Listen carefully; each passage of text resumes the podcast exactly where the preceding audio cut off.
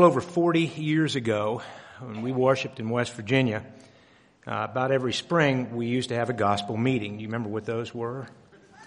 Um, and, and, there was a fellow that always came, and I was introduced to him at the time and didn't realize that I'd be introducing his son uh, at some point.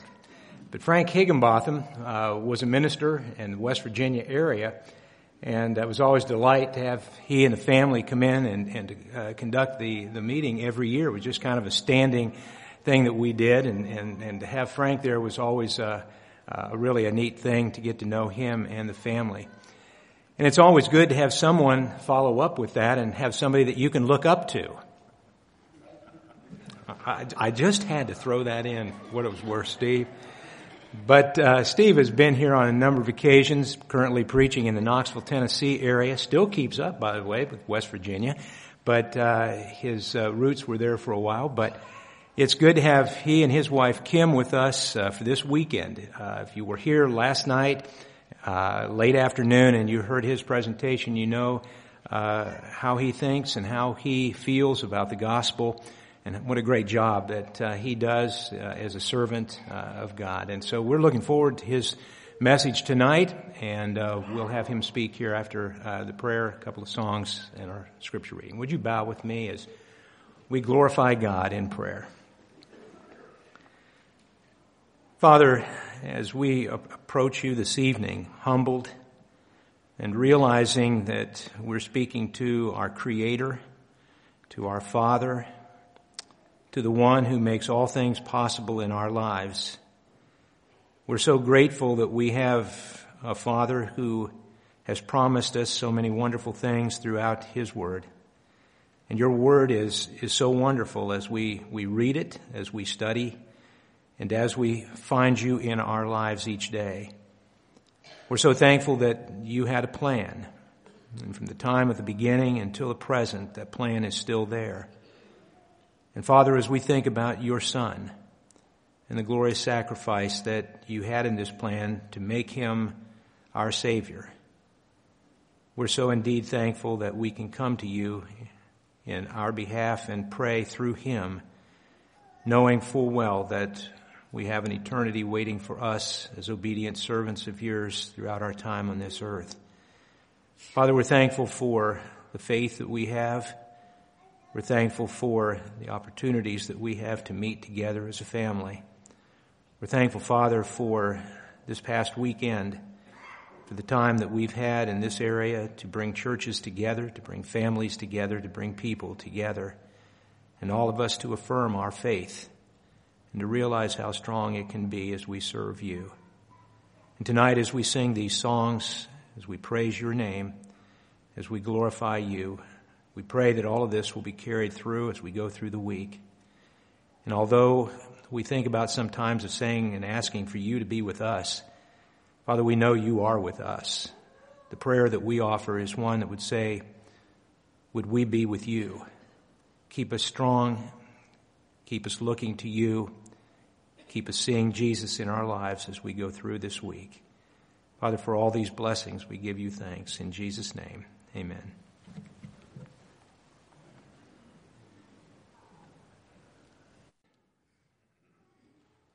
Matthew chapter 22, verses 36 through 40. Matthew 22, 36 through 40. Teacher, which is the great commandment in the law? And he said to him, You shall love the Lord your God with all your heart, and with all your soul, and with all your mind. This is the great and first commandment. And as a second, it is like, You shall love your neighbor as yourself. On these two commandments depend all the laws of the prophets. Please be seated.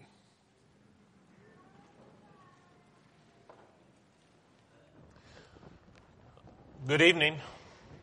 Hope you have your uh, Bible with you tonight, and let's do a little bit of Bible study. And we'll uh, be looking at a passage here uh, directly, but I'll, I'll, not tell you what it is yet. But just have your Bible ready. I, I do want to say thank you for uh, the invitation to be here, my wife and I, this weekend. This is a great uh, thing that is done among the churches here, and uh, very uplifting and very encouraging we get to go home and, and be encouraged by uh, people that we don't, uh, well, get to see very often, and uh, n- new Christians and new faces, and but we have a common love for the Lord, and that's that's encouraging. So uh, I, I want to thank you for that and the opportunity to speak tonight. We we couldn't find a flight that kind of worked to Knoxville uh, on Sunday afternoon, so we we have to leave in the morning. And uh, we'll be doing that. One, one thing, um, this is not as bad as I thought. When when I saw you standing behind it, I thought this is really a short pulpit. I don't know if I could use that, but it's okay. Um, everybody always tells me it's before my time, but some of you may remember Ju- um, Mutt and Jeff.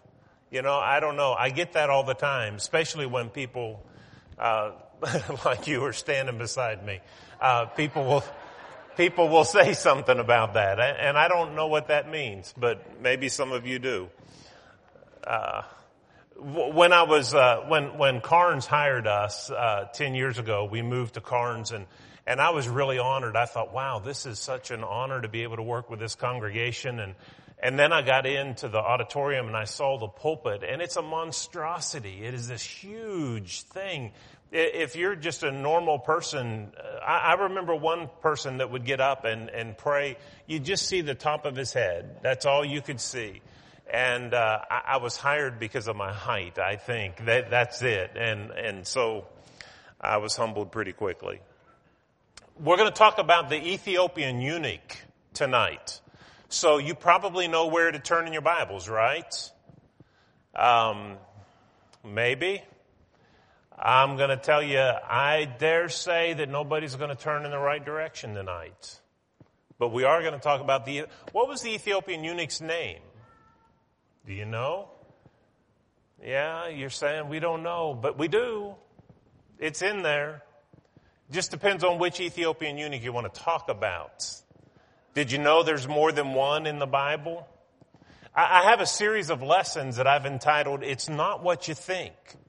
And uh, we go through a, a number of uh, lessons that everybody will, you know, they get ahead of you Ethiopian eunuch, everybody's turning over to Acts chapter 8 to get there because that's where it is, but that's not what we're talking about. It's not what you think. Uh, there's a lesson that I have on David and a giant that does battle. Everybody's, oh, I know that. You know, David and Goliath. But did you know David fought another giant besides Goliath? And did you know that giant would have killed David had he not had help? Oh, I don't know that story. Uh, is that in there? Well, yeah, it is. It's not what you think. Um, and so this Ethiopian eunuch is uh, from Jeremiah chapter 37. So if you have your Bible, go ahead and open it to Jeremiah chapter 37. And I'll give you a little bit of background and then we'll just make some points uh, from this man's story that I think help us in trying to live our life out under uh, Jesus.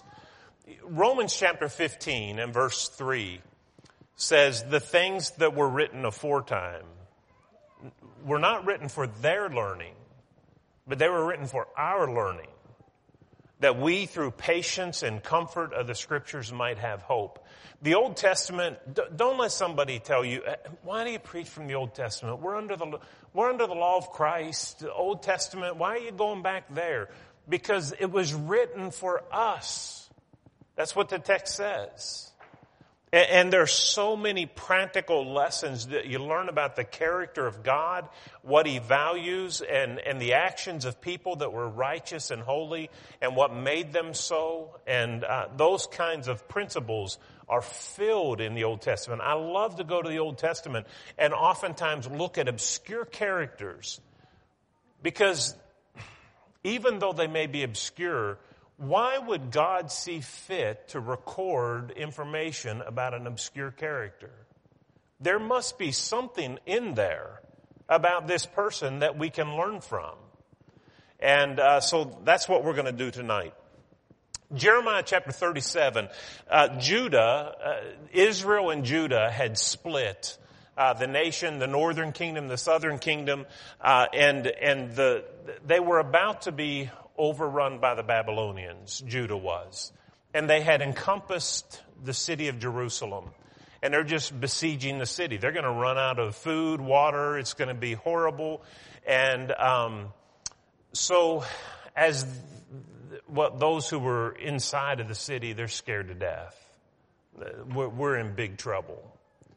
But to their uh, advantage, the Egyptians come up from the south and it scares the Babylonians who were besieging the city. So they left. They thought we're going to have to do battle with Egypt. We're not quite ready for that. And so they left. And everybody in Israel said, we won.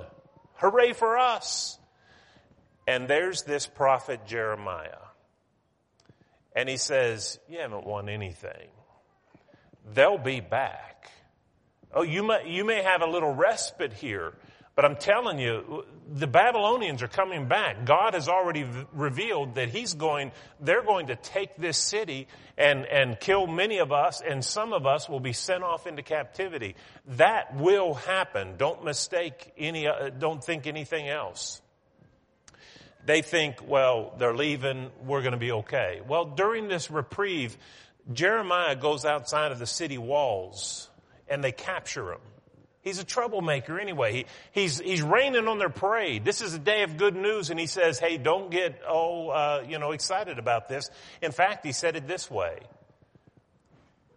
I'm telling you, we're going to fall. And, and if every soldier of the army is gone and only those who are wounded and laying down, they will rise up and take this city. There's no way we're going to survive this. They're coming. Well, he's deflating their, their heart. And so when he goes outside the city, they say he's accusing, uh, he's, he's trying to defect to the enemy. And we got him. We caught him dead to rights. And they brought him in. They accused him of treason. And they put him in prison. And then they eventually bring him to the king, Zedekiah. And Zedekiah says, tell me what the Lord has to say. Do you have a word from the Lord? Jeremiah says, Well, yeah, I do. And it's what I've been saying. We're going to fall. God's going to discipline us. And the men come to Zedekiah and say, you got to do something about this. this. These are loose lips in, in perilous times. He's gonna, he's gonna take the wind out of all of us. We're already afraid. You got to do something about this man. And so Zedekiah says, just take him and, and throw him in prison. So they took him to that well. You know the story, right? Jeremiah was thrown in that dry well and, but it was muddy at the bottom and he just sunk down into the mud and they left him there. That's when this other Ethiopian eunuch comes on the scene. If you look in your Bibles, there is in, in verse um, 6 of chapter 38. So they took Jeremiah and cast him into the dungeon, and uh, it was, uh, they, they let him down in ropes, and in the dungeon there was no water but mire, so Jeremiah sank in the mire. Now here's your trivia question. What was the name of the Ethiopian eunuch? You can get your friends on that. Uh, now Ebed Melech the Ethiopian, one of the eunuchs who was in the king's house, heard that they had put Jeremiah in the dungeon when king, when the king was sitting at the gate of Benjamin, Ebed Melech went out of the king's house and spoke to the king saying, my lord the king, these men have done evil in all that they have done to Jeremiah the prophet, whom they have cast into the dungeon and he's likely to die from hunger in the place where he is, for there's no more bread in the city. All right. First point. This Ethiopian eunuch is brave. He's willing to say something's right and something's wrong. You know, we lack that courage in our culture today. How, how many people are afraid to speak out and say, that's right, that's wrong, that's a sin? Um, we, we, we, those are words you don't want to use. Sin, that, that's offensive uh, you know, you're going to hurt somebody's feelings if you tell them their lifestyle is sinful. Ebed Melech, when he heard and saw what they had done to Jeremiah the prophet, he sticks his neck out on the line and goes to the king and says, this was done under your reign, and I'm telling you what you, you have done is evil. we need to be so bold to be able to stand up for truth. You know, yesterday we talked about one of the lessons was that Jesus was full of grace and truth. John 1 and verse 14. We need to be gracious people and kind, but we need to tell the truth. And there are times when we have to stand up against what's wrong and, and let our voice be heard. And this Ethiopian eunuch had the, the courage to do that. Isaiah warned of a time, Isaiah 5 and verse 20, when people would say, evil is good and good is evil. He pronounces a woe upon those who call evil good and, and, and uh, good evil and call light for darkness and darkness for light. Man, we live in that time. Uh, you know, all the things, listen, go back a generation and, and when our parents and our grandparents lived, and, and we think about the things that, the, just the moral standards, the basic morality of our culture, are we calling things right today that they would have said were wrong then? We're, we're calling evil things good. And, and today, those evil things, if you call them evil, then you're the one that's evil. Don't let somebody steal your voice. We need to speak for God. We live in communities. People who are sometimes groping for God and they don't know how to find Him and they don't know what to look for. And, and there's all these moral dilemmas in our culture and there's so many voices that are speaking different things. And there are people who are looking for a way to the light. We need to be their way. We, we should be the moral voice of our communities. If somebody wants to know what's right, what's wrong, what's, what's wrong with this, what's right with this, it, we as members of the body of Christ should be the ones who stand out front and say, let me be a moral leader. I'll stand up. I'll fill that role. Follow what I have to say. Compare it to the scriptures. Don't just sit back idly when issues affect our community and our nation, our culture. If anybody should be heard, if any voice should resonate through the land, it should be the voice of God's people saying, this is right or this is wrong and here's why. And we can certainly do that and be gracious at the same time. Hebrews chapter 5 and verse 14 talks about how that we need to exercise our, our senses to be able to discern between good and evil. Not everybody can do that. But those who are familiar with the Word of God can. Ebed Melech saw what they did to Jeremiah the prophet, and he said, That's not right. It's evil. And, and then the next thing that he did is that he went and told the king that.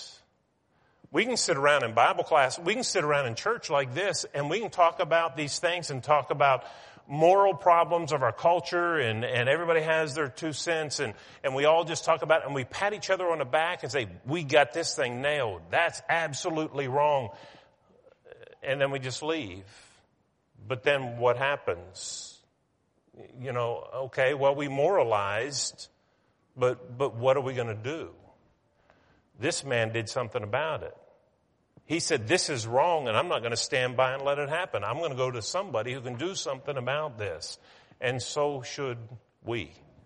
Here's a second thing that I see in his life that kind of amazes me is that he was concerned about this prophet even in the midst of his own trouble.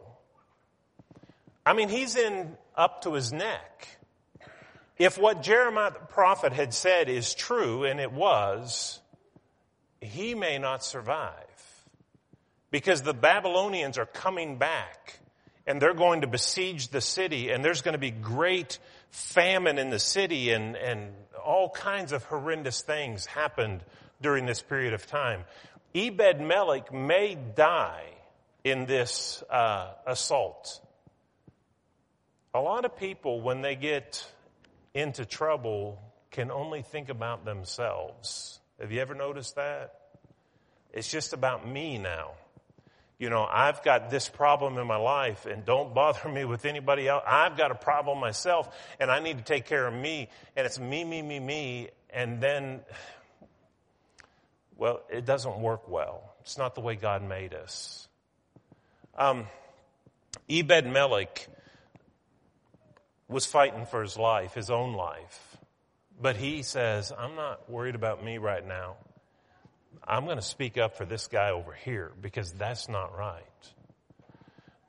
I, I may have said this a couple years ago when I was here on a Sunday night, but I, I, went to visit a lady that was just so unhappy. She was the complainingest woman I've ever met. Uh, I don't know how to say it. And, and I told Kim before I went to her house, I said, well, I'm going to go see Miss So-and-so. And I'm not going to let her just complain. I, I'm going to make her realize how blessed she is.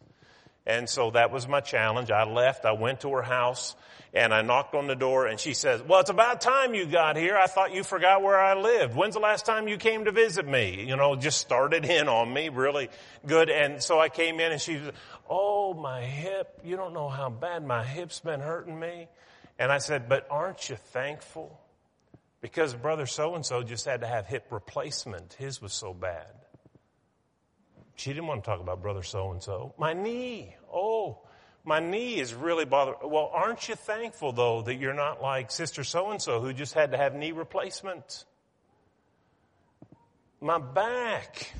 We just went all over the place. She, she won. I gave up by the time we were done. But my point is, she was miserable. She, she couldn't, she couldn't find any blessings at all in her life. And that, to this day, was one of the most miserable ladies I've ever met in my life.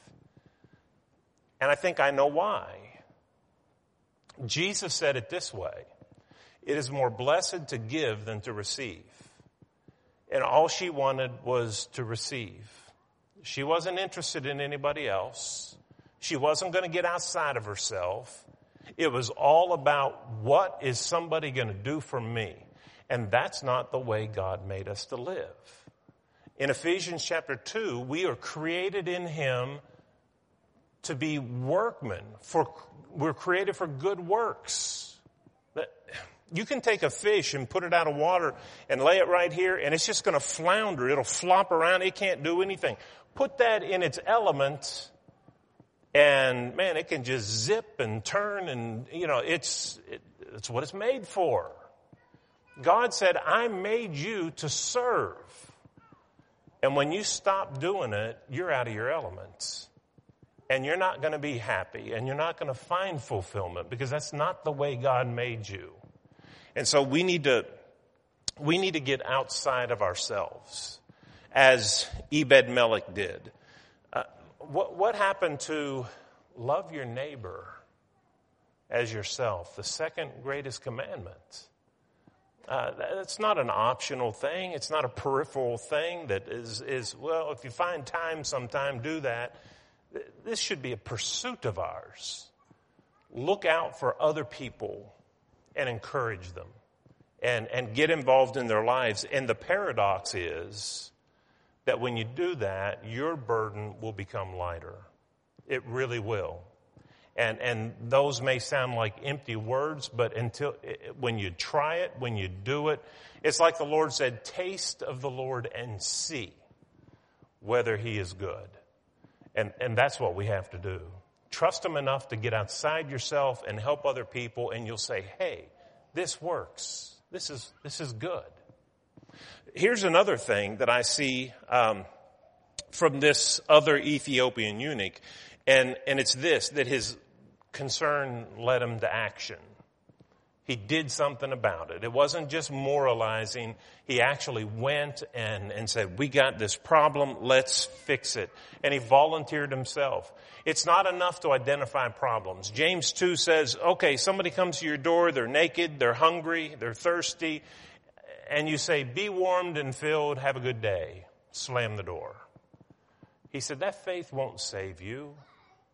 That whole context of uh, James 2, we sometimes use it to say, see, this denomination, this denominational view of salvation at the point of faith without any further acts of obedience, it's discredited by James 2. Well, and it is, but that's not who James was talking about. James wasn't talking about denominations when he wrote James 2. He was talking to baptized believers just like you who are sitting in the pews tonight, who are Christians. And he's saying, just because you're Christians, do you think a faith that doesn't work is going to get you to heaven? It won't. Faith without works is dead. He was telling us that, not people outside the church. That's a message for me. So, you know, here's this obscure character, and, and we see three things immediately that he did. He spoke up and was willing to identify evil and good. A lot of people aren't able to do that today. He, he also was willing to put himself on the line for another person in the midst of his own trouble. He got outside himself. He actually volunteered to do something about it. And, and, um, here's the, the, and what he did is he got ropes, had some men go with him and said, we'll, we'll get him up if you let us. But here's the fourth and the final point that I see from his life. And it comes from um, chapter 38 and, and verse 12. Then Ebed Melech, the Ethiopian, said to Jeremiah, Please put these old clothes and rags under your arms, under the ropes. And Jeremiah did so. And they pulled Jeremiah up with the ropes and lifted him out of the dungeon. And there Jeremiah remained in the court of the prison. Here's what I want you to see. He went beyond the call of duty. They had ropes. They can rescue him. All they have to do is say, hey, put the ropes under your arms, we'll pull you up. But that's probably going to hurt. You know? You might get some rope burns. And so what he did is he went the extra mile and he took cloths and he threw it down there and he said, put those cloth around the ropes so that when you put it under your arms, it won't, it won't hurt you. Did he have to do that? No. Not to be saved, not to save this guy, but he did it because he went the extra mile. Didn't Jesus teach that? Go the extra mile with people. Uh, do what's unexpected of you. The, the, very illustration used in the Sermon on the Mount, Jesus talks about going the extra mile. It, it, has this Roman imagery where the Roman soldiers could, they had mile markers on the road just like we do in our highways, and you were compelled to carry his load for a mile. And, and nobody would, how would you like to be working out in your garden and some soldier that you think is an interloper anyway, you don't want him there, but he's overtaken you and you can't do anything about it. And he says, hey, you, put your hoe down and carry my backpack for the next mile, which is two miles for you because you, I assume, want to go home. So every step would be filled with resentment toward this soldier. And so you get to the end of that mile and he says, just put it down there. And you say, no, that's okay. I'll go another mile with you. Do you not think that would cause that Roman soldier to say, what? Why? And what an opportunity to talk about Jesus by that disciple because of his being willing to be inconvenienced. When you go the extra mile in other people's lives, it opens doors to talk about the gospel of Christ. I, I, had a friend who we were doing something, a project in one of the Bible classes a few years ago, and um, we were challenging people to do go beyond what is required of them and, and go out and serve other people.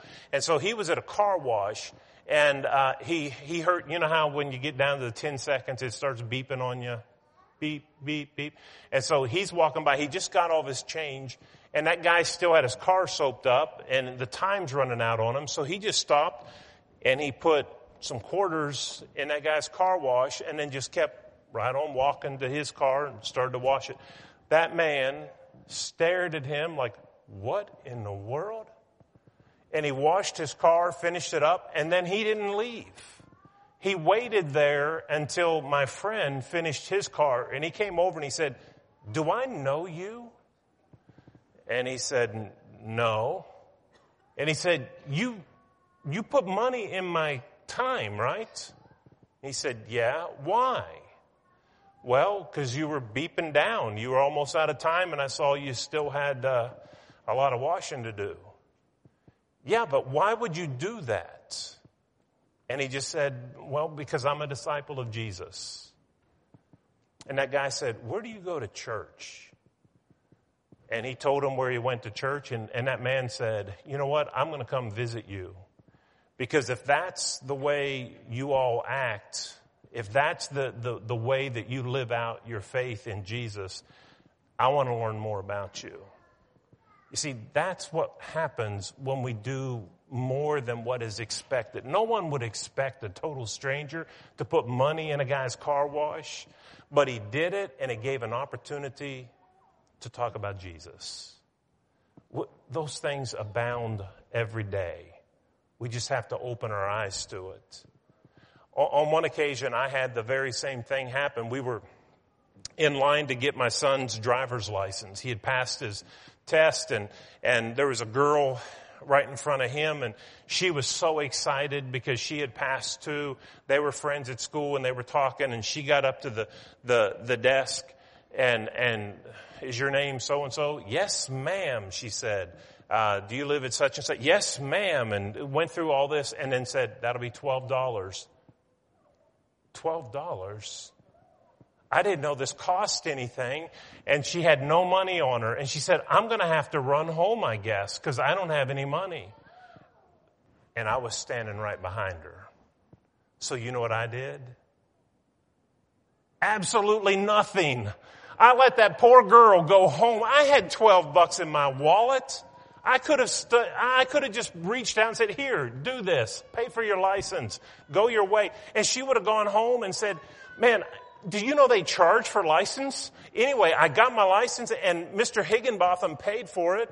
And, you know, the preacher down there at the church, he paid for my license. And how much good PR could have been done through that? But like, I'm oblivious and I make that girl go home and get her own money.